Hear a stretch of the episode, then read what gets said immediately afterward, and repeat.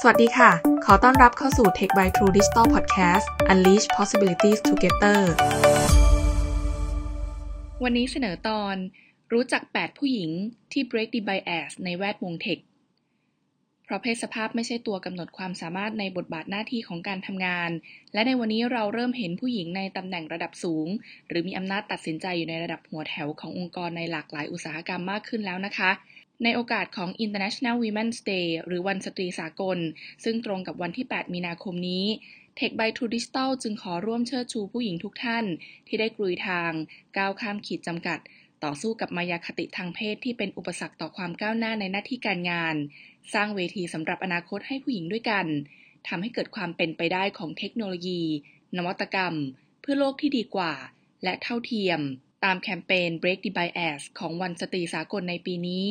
โดยได้หยิบยกเรื่องราวของนักคิดนักพัฒนาหญิงเบื้องหลังความสำเร็จของเทคโนโลยี ที่มีส่วนสำคัญในชีวิตประจำวันของเราในแง่มุมต่างๆ ทั้ง 8 ท่าน ดังนี้ค่ะ เฟยเฟยลี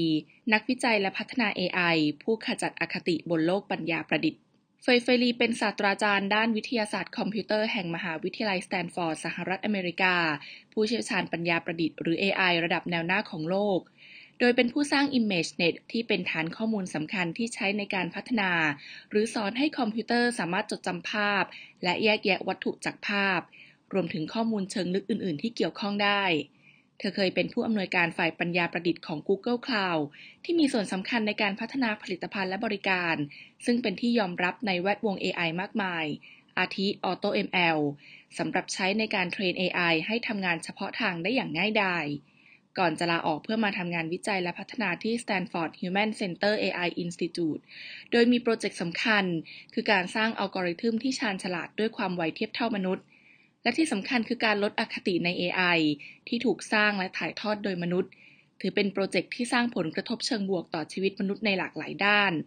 โดยเฉพาะในวันที่ AI เข้ามามีส่วนสำคัญในชีวิตประจำวันของเรา แม้ในมุมที่มองไม่เห็น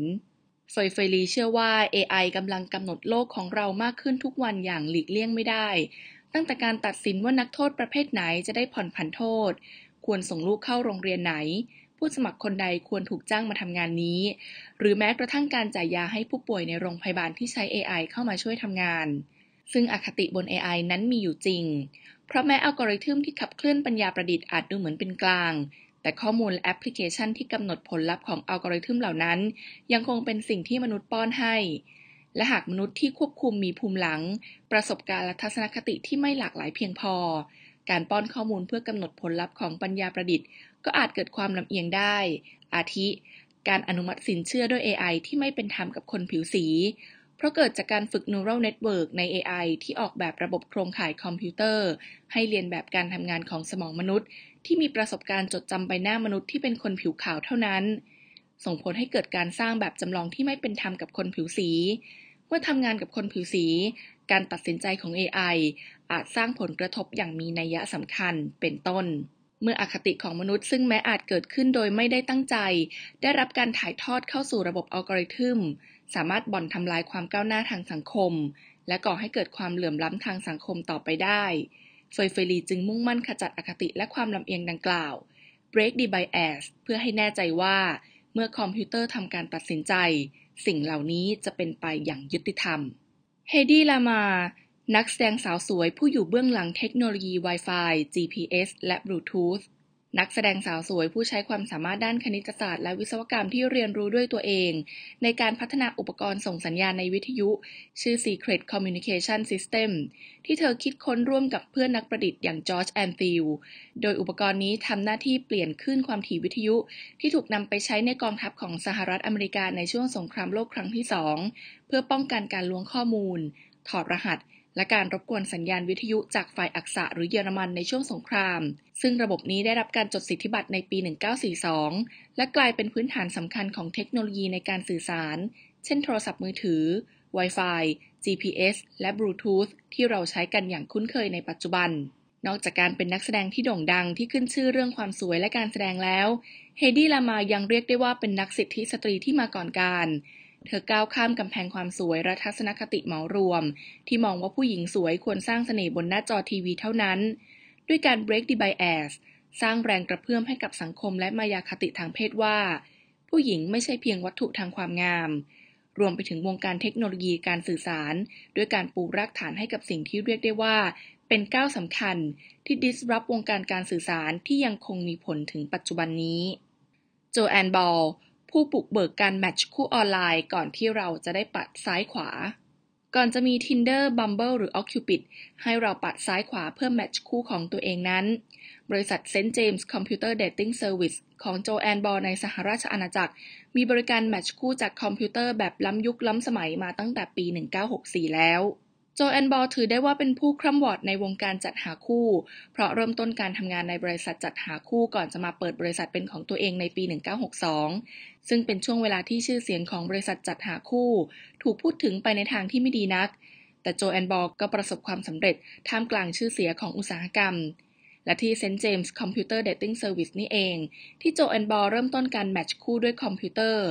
ก่อนจะขยับขยายและเปลี่ยนชื่อบริษัทใหม่เป็น Com-Pat ที่ย่อมาจาก Computerized Compatibility การทำงาน match คู่ของโจแอนบอลเริ่มต้นจากการเซตระบบให้คอมพิวเตอร์อ่านโค้ดจาก punch card ที่เป็นคำตอบของแบบสำรวจผู้ใช้บริการ ถึงสิ่งที่คาดหวัง ชอบหรือไม่ต้องการจากคนรัก โดยระบบจะออกแบบให้ punch card วิ่งผ่านช่องอ่านของเครื่องเพื่อให้เครื่องอ่านข้อมูล แล้วประมวลผลเพื่อหาชุดคำตอบของคนที่ match กัน โดยโปรแกรมของเธอจะจับคู่ความเข้ากันได้ของคู่แต่ละคู่ในระบบ ก่อนส่งต่อไปยังผู้ใช้บริการที่จะได้รับชื่อ และที่อยู่ของใครก็ตามที่พวกเขาถูกจับคู่ด้วยโจแอนบอลจึงถือได้ว่าเป็นผู้บุกเบิกการ match ในอุตสาหกรรมหาคู่ออนไลน์ ที่ประสบความสำเร็จในเชิงพาณิชย์เป็นคนแรก และยัง break the bias ที่มีต่อบริษัทจัดหาคู่ทางคอมพิวเตอร์ ที่มีเพียงเธอเป็นรายเดียวที่ใช้วิธีการนี้ในช่วงเวลานั้น ซึ่งถูกตั้งคำถามว่าสิ่งที่เธอทำจะเปลี่ยนแปลงอุตสาหกรรมได้อย่างไรจนในทุกวันนี้การแมชคู่ออนไลน์กลายเป็นเรื่องปกติของอุตสาหกรรมไปแล้ว ถือเป็นการวางรากฐานการนำแนวคิด Data Driven หรือการขับเคลื่อนธุรกิจด้วยข้อมูลเพื่อสร้างจุดแข็งให้กับธุรกิจนำข้อมูลมาวิเคราะห์เพื่อตอบโจทย์ลูกค้าได้อย่างเฉพาะเจาะจง และ match ลูกค้าได้อย่างมีประสิทธิภาพ ซึ่งเป็นหัวใจสำคัญของอุตสาหกรรมนี้ ดรแคทลีนคาริโกผู้อยู่เบื้องหลังวัคซีน mRNA คนทั่วโลกอาจเพิ่งเคยได้ยินและเข้าใจคำว่า mRNA เมื่อไม่นานมานี้ แต่สำหรับดรแคทลีนคาริโกแล้ว เธออยู่กับคำว่า mRNA มาตั้งแต่การเริ่มพัฒนาทดลอง mRNA ในห้องแล็บอยู่กับสายตาของหมู่เพื่อนร่วมงานที่มองว่าสิ่งที่เธอทุ่มเทนั้น เป็นเรื่องที่ไกลตัวเกินกว่าที่รัฐบาลจะอนุมัติ โดยยังคงรักษาความฝันที่จะได้เห็นวัคซีนชนิด mRNA ถูกใช้งานมาเป็นเวลากว่า 40 ปี เธอไม่เพียง break the bias กับมายาคติทางเพศ ในฐานะที่เป็นผู้หญิงในแวดวงวิทยาศาสตร์และนักวิจัย และในฐานะชาวต่างชาติที่อพยพเข้ามาทำงานในสหรัฐอเมริกาเท่านั้น แต่เธอยังทำลายอคติในวงการวิทยาศาสตร์และวงการแพทย์ที่ไม่เชื่อมั่นในการต่อยอดเทคโนโลยีพันธุกรรม สู่การสร้างยารักษาโรคและวัคซีนในมนุษย์อีกด้วย ต่อมาหลังการทำงานและวิจัยเพิ่มเติมร่วมกับดรดรูไวส์แมนที่มหาวิทยาลัยเพนซิลเวเนีย ในที่สุด mRNA ก็ถูกนำมาพัฒนาเป็นวัคซีนโควิด -19 ซึ่งถือเป็นครั้งแรกของวงการวัคซีนที่เทคโนโลยี mRNA ได้ถูกนำมาใช้ โดยความสำเร็จจากวัคซีนโควิด -19 ชนิด mRNA นี้ทำให้ mRNA ถูกพัฒนาต่อยอดไปเป็นวัคซีนเพื่อใช้รักษาโรคอื่น ๆ ได้อีก อาทิการฉีดเพื่อให้ร่างกายสร้างโปรตีนที่มีคุณสมบัติทางยาเพื่อรักษาโรคเบาหวาน วัคซีนต้านไวรัสในไข้หวัดใหญ่ และไวรัสซิก้าเป็นต้น โดยในขณะนี้ยังอยู่ในขั้นตอนการวิจัยและทดลองทางคลินิก mRNA ที่ถูกพัฒนามาอย่างยาวนานในห้องแลบจนมาถึงวันที่ได้ใช้งานเพื่อช่วยเหลือชีวิตผู้คนในช่วงเวลาที่ทั้งโลก ต่างประสบภัยจากการระบาดของโควิด -19 นั้น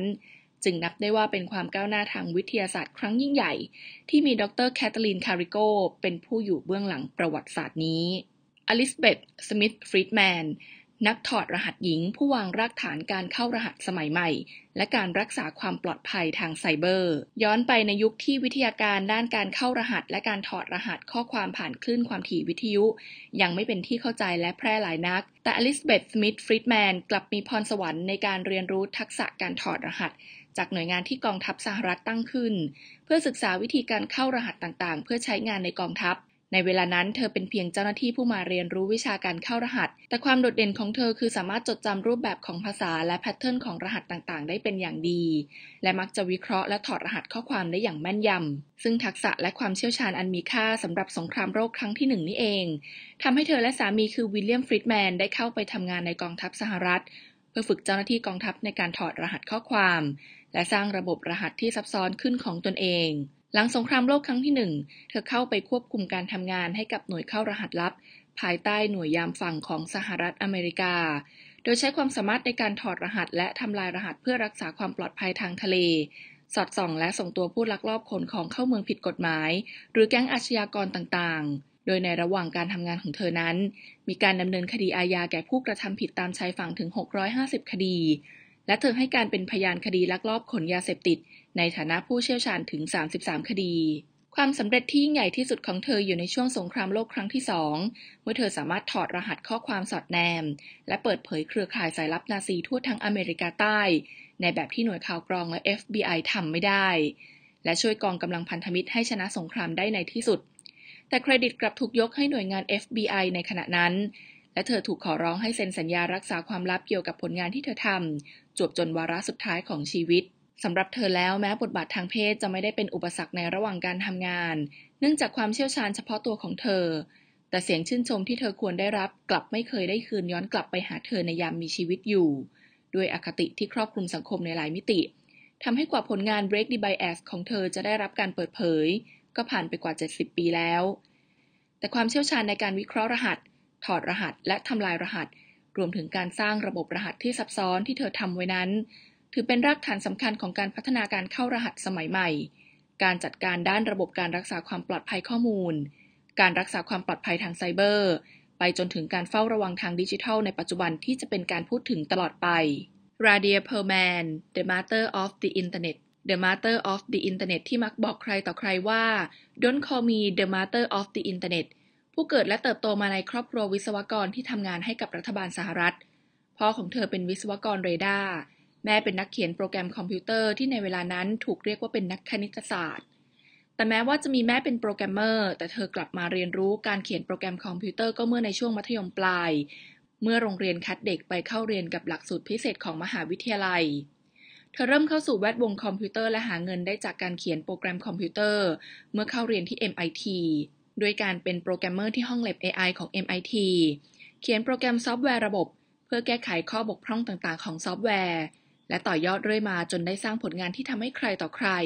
เรียกเธอว่าเป็น the mother of the internet โดยการพัฒนาอัลกอริทึมหลังบ้านของ Spanning Tree Protocol หรือ STP เมื่อครั้งทำงานให้กับ Digital Equipment Corporation ซึ่งพยายามแก้ปัญหาการแชร์ไฟล์ระหว่างคอมพิวเตอร์ สิ่งที่เธอคิดค้นกลายเป็นเครื่องมือสำคัญที่ทำให้อินเทอร์เน็ตในทุกวันนี้เกิดขึ้นจริงได้ ผลงานของเธอส่งผลกระทบเชิงบวกอย่างใหญ่หลวง ต่อการวางรากฐานการจัดระเบียบ และย้ายข้อมูลของเครือข่ายด้วยตัวเอง โครงสร้างพื้นฐานของการรับส่งข้อมูลทางอินเทอร์เน็ต การสร้างเครือข่ายขนาดใหญ่ และการใช้ bandwidth อย่างเหมาะสมราเดียเพอร์แมนมองว่าอินเทอร์เน็ตไม่ได้ถูกคิดค้นขึ้นมาด้วยบุคคลใดบุคคลหนึ่ง เหมือนที่ว่าไม่มีเทคโนโลยีเดียวที่สามารถทำให้อินเทอร์เน็ตเกิดขึ้นได้ แต่มีหลายอย่างประกอบกัน เธออาจเป็นเพียงผู้สร้างโครงสร้างพื้นฐานให้กับอินเทอร์เน็ต แต่ก็ยังมีอีกหลายเทคโนโลยีและเวลาที่เหมาะสมที่ประกอบร่างให้เป็นอินเทอร์เน็ตได้ในทุกวันนี้ เธอจึงมักพูดเสมอว่า เธอไม่ใช่ the mother of the internet สำหรับเธอแล้ว การ break the bias มีปัจจัยนอกเหนือไปมากกว่าการดูสัดส่วนจำนวนชายหญิงในการทำงาน แต่รวมไปถึงความหลากหลายในมิติ ภูมิหลังและประสบการณ์ต่างๆ ที่จะนำมาซึ่งความหลากหลายในแนวคิด ที่จะร่วมสร้างให้เกิดนวัตกรรมที่ตอบโจทย์คนในสังคมได้อย่างเท่าเทียมอย่างแท้จริง Mary Van Britten Brown ผู้สร้างสังคมปลอดภัยด้วยกล้องวงจรปิดรักษาความปลอดภัยในบ้าน พยาบาลเชื้อสายแอฟริกันอเมริกันผู้นี้ถือได้ว่าเป็นผู้วางรากฐานระบบกล้องวงจรปิด เพื่อรักษาความปลอดภัยภายในบ้านระบบแรกของโลก แนวคิดของสิ่งประดิษฐ์นี้เริ่มมาจากที่ครอบครัวเธอ อาศัยอยู่ในย่านที่มีเหตุอาชญากรรมสูง ประกอบกับการทำงานของสามีที่ทำงานเป็นช่างเทคนิคไฟฟ้า และตัวเธอเองที่เป็นพยาบาล มีชั่วโมงการทำงานที่ไม่ปกตินัก บางครั้งเธอต้องอยู่เวรทำให้กลับบ้านดึก หรือบางครั้งสามีกลับบ้านดึกเพราะงานที่ค้างทำให้เธอรู้สึกหวาดระแวงว่า การอยู่บ้านคนเดียวนั้นอาจเกิดเหตุไม่คาดฝันได้ เธอจึงเริ่มจากความคิดที่จะหาวิธีดูว่า ใครอยู่ที่ประตูบ้านของเธอ หากเธอได้ยินเสียงเคาะประตู ในปี 1966 เธอร่วมกับสามีประดิษฐ์ระบบรักษาความปลอดภัยภายในบ้าน ซึ่งประกอบด้วยช่องมองภาพ กล้องแบบเลื่อน จอโทรทัศน์ และไมโครโฟนแบบที่มีลำโพงในตัว โดยอุปกรณ์เหล่านี้ได้สร้างระบบโทรทัศน์วงจรปิดสำหรับการเฝ้าระวัง หรือที่เรียกว่ากล้องวงจรปิดในปัจจุบัน ด้วยช่องมองภาพหลายช่อง กล้องแบบเลื่อนเพื่อให้สามารถจับภาพผู้ที่มีส่วนสูงต่างกันได้ เช่น สามีและตัวเธอ แล้วตั้งค่ากล้องที่ปรับจากช่องมองผ่านประตู เป็นช่องเพื่อให้คนในบ้านมองออกไปข้างนอก แล้วสตรีมเป็นภาพวิดีโอขึ้นไปยังโทรทัศน์เครื่องใดก็ได้ในบ้าน พร้อมไมโครโฟนและลำโพงในตัว ที่ทำให้เธอสามารถสื่อสารกับบุคคลภายนอกได้ นอกจากนี้เธอยังมีรีโมทที่ช่วยให้เธอปลดล็อกประตูได้ในระยะที่ปลอดภัยยิ่งขึ้น และสามารถกดปุ่มฉุกเฉินที่จะส่งสัญญาณเตือนไปยังตำรวจ หรือหน่วยรักษาความปลอดภัยใกล้บ้านได้อีกด้วย สิ่งประดิษฐ์ของเธอได้รับการจดสิทธิบัตรในเวลาต่อมา ถือได้ว่าเป็นรากฐานที่แท้จริงของระบบรักษาความปลอดภัยภายในบ้านสมัยใหม่ที่ใช้อยู่ในปัจจุบัน และยังเป็นการ break the bias ด้วยการสร้างโลกที่เท่าเทียมทางเพศ และการยกย่องความสำเร็จของผู้หญิง ผู้สร้างสิ่งประดิษฐ์สำคัญ ที่มีส่วนทำให้สังคมปลอดภัยขึ้น แพทย์หญิงพีรยาทำรงธีรกุล ผู้ก่อตั้งแอปพลิเคชันทีวีไลฟ์เข้าถึงแพทย์ทางไกลได้จากทุกที่ คุณหมอพิรยาเป็นทั้งแพทย์ผู้เชี่ยวชาญด้านผิวหนังและเวชศาสตร์ชะลอวัย และเป็นหนึ่งในผู้ก่อตั้ง และ CEO บริษัททีวีบริรักษ์จำกัด และแอปพลิเคชัน Chiiwii Live สตาร์ทอัพกลุ่มแรก ๆ ของไทยที่บุกเบิก Health Tech ด้วยการพัฒนาแอปพลิเคชันปรึกษาแพทย์ทางไกล หรือ Telemedicine แบบเรียลไทม์ผ่านสมาร์ทโฟน ด้วยความมุ่งหมายเพื่อให้คนไทยที่ไม่ว่าอยู่ที่ไหนหรือเมื่อไหร่ ก็สามารถเข้ารับบริการทางการแพทย์ได้ Chiiwii Live มีบริการให้คำปรึกษาทางการแพทย์ตั้งแต่คัดกรองโรค ก่อนแนะนำให้พบแพทย์ ไปจนถึงการพบแพทย์แบบเรียลไทม์เส้นทางของ Chiiwii Live นั้น เริ่มต้นจากการเปิดเว็บไซต์ Chiiwii .com บริการตอบปัญหาสุขภาพออนไลน์ โดยให้ผู้รับบริการเข้ามาฝากคำถามเกี่ยวกับสุขภาพไว้ และจะมีหมอเฉพาะทางเข้ามาตอบ จนกระทั่งขยายบริการให้ผู้รับบริการ สามารถนัดหมายเพื่อพบแพทย์ หรือผู้เชี่ยวชาญผ่านแอปพลิเคชันได้แบบเรียลไทม์ผ่านสมาร์ทโฟน ซึ่งมีแพทย์และผู้เชี่ยวชาญเฉพาะทาง อาทิปัญหาผิวพรรณ ความงาม แม่และเด็ก ทันตกรรม LGBTQ ไปจนถึงสุขภาพจิต คอยให้บริการและส่งยาให้ถึงบ้าน โดยล่าสุดทีมแพทย์ Chiiwii Live ขยายช่องทางการให้บริการที่ล้ำสมัย และครบวงจรมากยิ่งขึ้น ในแอปพลิเคชันใหม่ที่ชื่อว่าหมอดี คุณหมอพิรญาณ์เคยกล่าวไว้ถึงการก้าวเข้ามาโลดแล่นอยู่ในแวดวงเทคโนโลยี ที่ไม่ค่อยมีผู้หญิงมากเท่าใดนัก